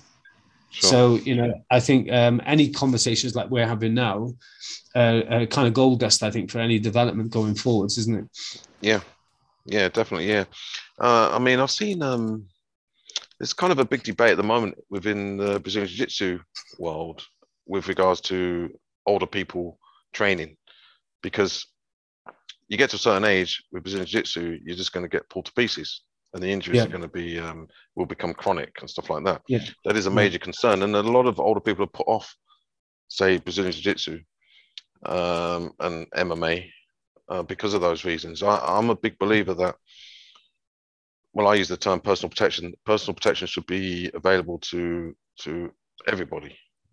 Yeah. Um, now, is it good for a 60 year old to be sparring with 18, 20, 25, 25 year olds? Probably not. Yeah. No. Uh, does it mean that they shouldn't attend classes? No, they should definitely attend classes, but there has to be something in place to manage and facilitate uh, the older ones in society, yeah. especially if they're yeah, if they've if they've never done anything before and they're literally going Yeah. straight into something. Yeah, yeah, yeah, definitely. I think that, but it's like you're saying, is about um, how I I think that the, some of the stuff I've seen with the BJJ, it's about is it okay to choose your partners? You know, that That's type it, of yeah. thing. Yeah. Yeah. and I and I and I, you know, as as I've aged as well, I've I started thinking, you know, you pick and choose. So like Mm. if I'm in Ren and um, Fab, you know, I, I kind of literally everything I can push I say his name in because he's created something so big in France um, that it's become the flagship for for Europe, and everybody knows okay. it. So yep. you know, credit where credit due is. And if you've got like you know sixty, sometimes I mean, I, I, I swear the one it was there must have been eighty people, and you're going through, and you've got ex world champions right the way through to beginners, yep. and and then you get the ones that wear come along wear a kudo gi and they got a white belt, and you know they're a judo black belt or a or something yep. black belt. So you've got to pick and choose your fights for your own um, safety. You know, I was yeah. carrying a knee, knee injury, and it was almost I was at that point where I thought, you know what, it's, it's not worth it anymore. And if if I just said, right, I'm just going to teach, you know, you're going to get a lot of flack from people because you're not going to be in shape. You're not going to be able to do what you need to do in demonstrations. It's going to limit what you can teach. And it was a position I didn't want to go. And I thought, well, I've got an option. I mean, I'd gone through, and this is what I was saying about the mental health part of it. Um, I, you know, the last couple of years had some horrific things that set me right back. And people feel that like mental health's got a short term um, amount of time that you can talk about, right? So a couple of weeks, someone dies, a couple of weeks, and then you know that conversation's gone, but it's not gone for you, right? No. You know, and, and I just felt that I've been carrying all of these things over the years, and I every time I started want to talk about them, um, it become uncomfortable for the people you're talking to.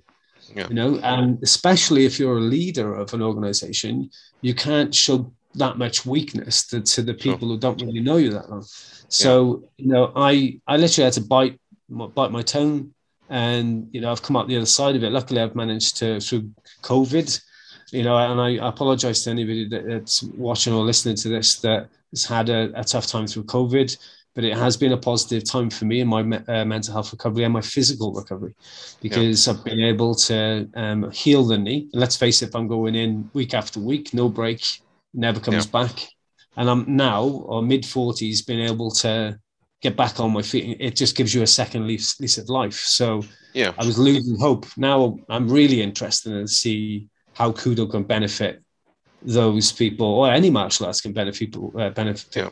40s plus yeah. because it's with all the knowledge. You know, it's like I was saying, uh, and I'll, I'll, name and shame you now we're live, but I did try get you on my podcast um, because I think that it's nice that you're asking me these questions, but you know, our experience level is completely different.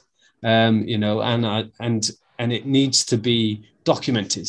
You know, sure. when you get people on, um, it, you know, like God knows how many fights you must have had that weren't recorded you know, like the only I wouldn't have had anywhere near as much. I had some on a VHS tape somewhere, yeah. and that went. You know, so these things for people who are looking at these issues because they just come around again, don't they? Yeah. yeah. Someone's going to be yeah. looking at the same thing twenty years down the line. They're going to go, "Ah, I remember that conversation. That that's what we need to do." So, um, well, podcasting. Yeah. Well, yeah. I mean, I'll, I'll accept your invitation to the podcast. And um, yeah, I mean, for the last 18 months, it's, it's been a real tough time for me. I've had, I haven't been very vocal about some of the things that have happened um, with regards to um, the pandemic and the consequences of it. Mm. But I've been hit real hard personally yeah. and business wise and so on and so forth. So I've had to spend a lot of time kind of reinventing a few things and uh, tweaking mm. a few things, uh, adapting and pivoting, as they say. Um, but at the same time, it did give me a chance to take a bit of a break from yeah from the norm and mm. reflect on a lot of things and some of the directions that I was going in business wise and um, even with the martial arts.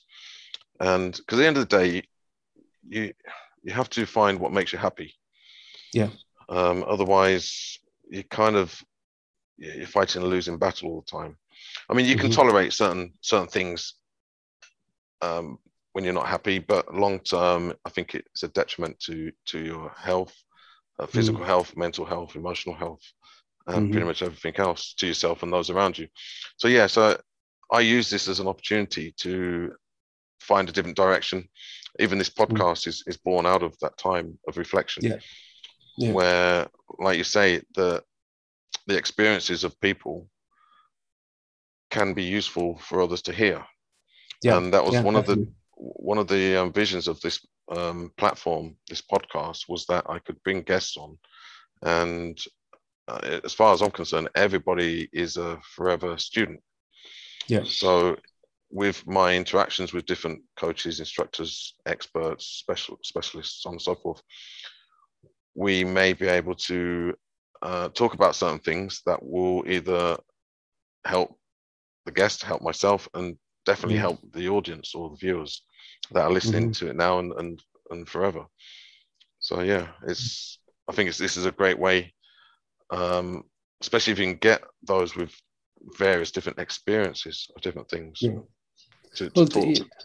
Exactly. I, the like you say, the amount of things that, that have come out of this. Um, you know, like I, I spent a lot of a lot of years um, trying to prove myself to my father, which I Sure. I think I thought I put that to bed when I was in my twenties. Yeah. You know, because I thought, well, I'm an adult now, I do my own thing. I just blank him out. So it was only like in the, my late thirties then that my dad had more of a presence in my life. Yeah. And when he passed, then you know, it's like two years ago. Um, it was it was horrendous because all of these things came out, and then it was like out. you think to yourself, "Oh, Yeah. a minute, midlife crisis is just something," and you try and rationalize it. And sometimes it's doesn't need Yeah. rationalizing, you know. But you only, you know, if if I if it wasn't a pandemic, as much as I thought I was festering, you know, in um, being stuck in the house, and you think of the negatives, Sure. uh, you turn it around now. Now it's become a driving motivator. So as much Sure. as people are like, uh, "Oh, here we go, here he goes again," talking about his dad passing, it's not a sympathy card. I think it might have been originally, um, but uh, the guys in the club, and this is where you know I think it's really important to raise that emotional literacy in you know in in the club between the guys, definitely. Um, where we're like one guy's got bipolar, and then we we joke about who's got the best excuse not to do stuff, and he's we call it bipolar cards. You know, I got the dad card. AJ um, lost his father. He's got the dad card, so we got that connection. We just throw our dad cards in together. There's Yeah. another guy that got another, um, you know, like disorder, if you like, or and it, and we just make light of very difficult Yeah. life situations and get through it together. Um, Yeah. And that was one of the things what I thought was with um, what I wanted to do, going professional, if you like. You start thinking about what what will get you money. Yeah. And actually, I thought, no, bollocks to this. I'm going to drink what's going to get me through the next decade. And I like traveling and I like meet, meeting people. You know, we did a kudo tour in one week. You know, I just thought we're just going to cram in as many people as possible. We're Yeah. going to do another one closer towards the end of the year. And you know what? You, you're going to meet, you meet people and they pick up things, but there's always this narrative. And, and everybody's, you know what? It's so nice to have someone in your own town and showing them around of where you live. You when they go, you appreciate where you live. You know, you go Yeah. somewhere else and then you appreciate where you live. So life's never as bad as you think, right? Um, and martial arts is the medium.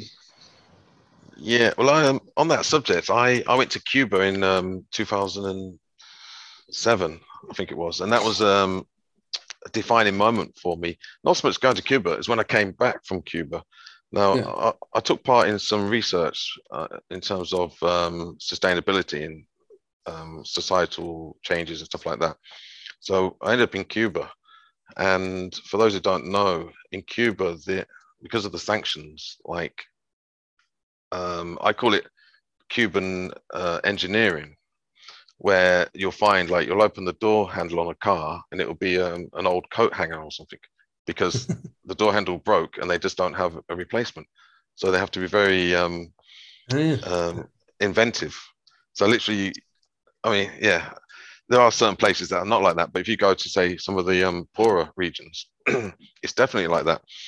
Anyway, um, before I left to go to Cuba, I was actually feeling a bit down in the dumps about my existence. You know, my car wasn't as great as I wanted. My house wasn't as big as I wanted. Um, and just various things like this that, you know, like first world problems. Anyway, Yeah. after spending time there, not as a tourist, but living like a Cuban, it made me realize that I'm, I'm literally like a multimillionaire back home. Yeah. And when I came back, I remember sitting in my what I thought was an old Audi car was literally, you know, I had leather seats, I had air conditioning, I had electric windows. Mm. I Mm. felt like a multimillionaire. And um, that that was really um, defining moment, and it it it changed my mindset a lot to, to Yeah. about being grateful and having gratitude, um, and appreciating what you've got. But it literally Yeah. took that to kind of reset myself. It's the context, um, isn't it? Complete yeah. context. Yeah. yeah, situations different. yeah, Yeah, and so, and bringing it to the martial arts, it's kind of like I don't know, like I use a thing, I use a word or words called emotional fitness, which is very rarely ever used. Now, in my opinion, if you undertake anything, especially when it comes to conflict, Mm. um, emotional fitness is very important.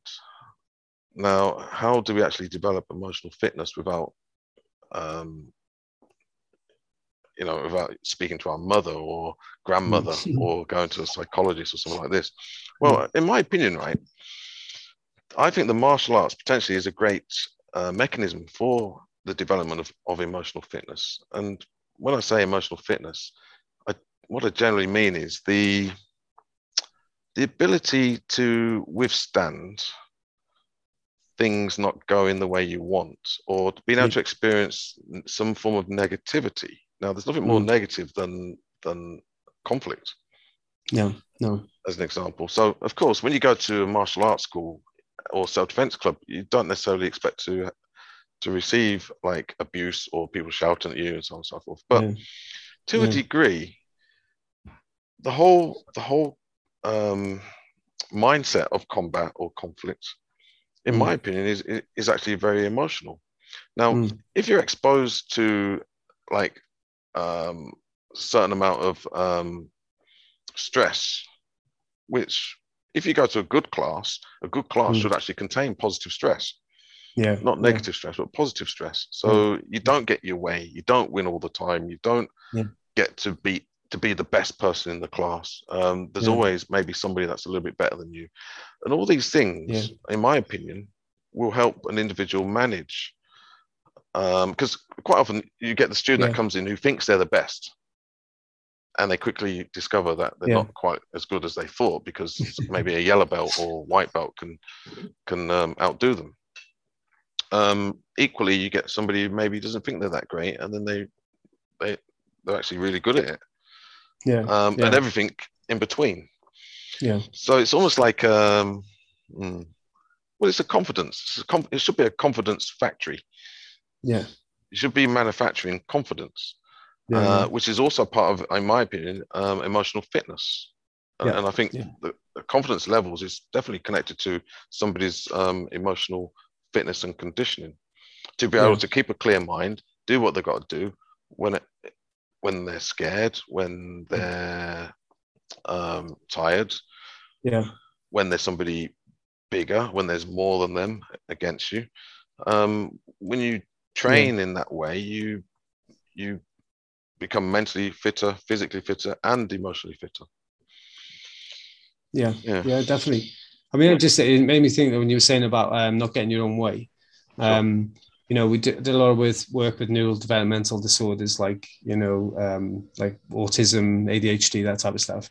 Yeah. But it was um, one one of the programs I was running was was working with adults with learning difficult, difficulties, and I've literally done this work with failure-free activity, which was what you're supposed to give to someone that's autistic because they can't deal with failure.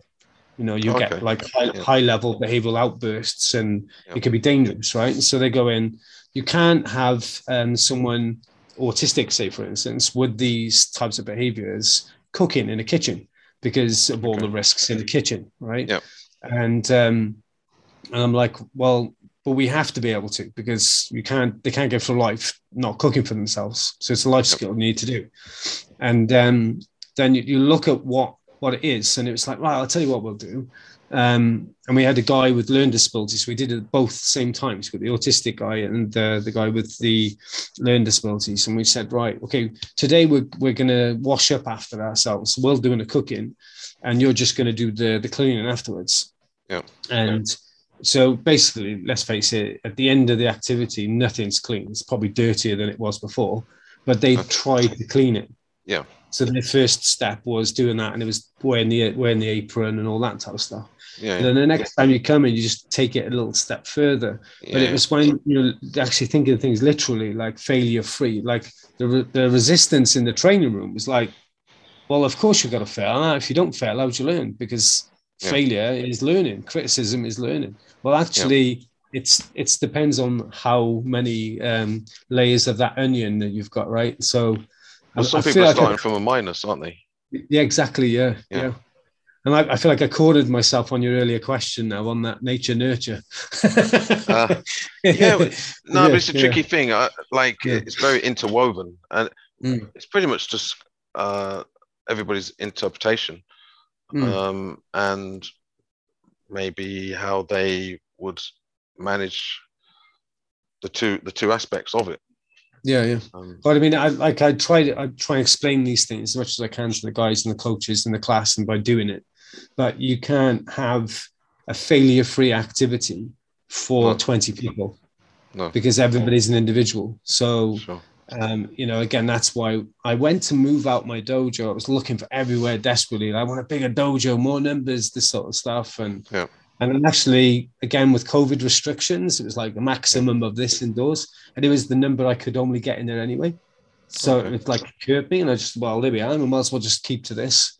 And actually Yeah. worked out much better because when you stop thinking of like you're saying about the better car and the all the rest of it, when I started Yeah. thinking, actually let's work with what we've got, um, it just changed again the perceptions of what I'm going to do when I'm going forwards now. So I'm Yeah. I'm happy with that. It's more manageable. Um, everybody's happier, and and the, the level of nurture is higher, isn't it? So the skill level gets better. Sure. Okay. Well, look, I could talk to you for hours, and um, we are limited time wise for these podcasts. So maybe you'll come on again. yeah, Yeah. Or maybe, Well, I'll definitely- or maybe definitely coming on your- you. Yeah, Yeah, I'm yeah. definitely going to come on to yours. Um, We're going to have to wrap it up. So let's, if you can communicate or explain or enlighten everybody as to how they can get in contact with Kudo or what what Kudo is in the UK at this Yeah. moment in time, and um, and then Well, and you know, I'll say there's a long, long explanation. I mean, if you just type in Kudo Wales, um, you'll find me. You know, or you'll find um, enough material on YouTube. You know, we've got it's my my my dojo's called Gojin and Kudo Academy. I've tried uh, refining it down to what's on my t-shirt, uh, just so because most people can't spell the Japanese.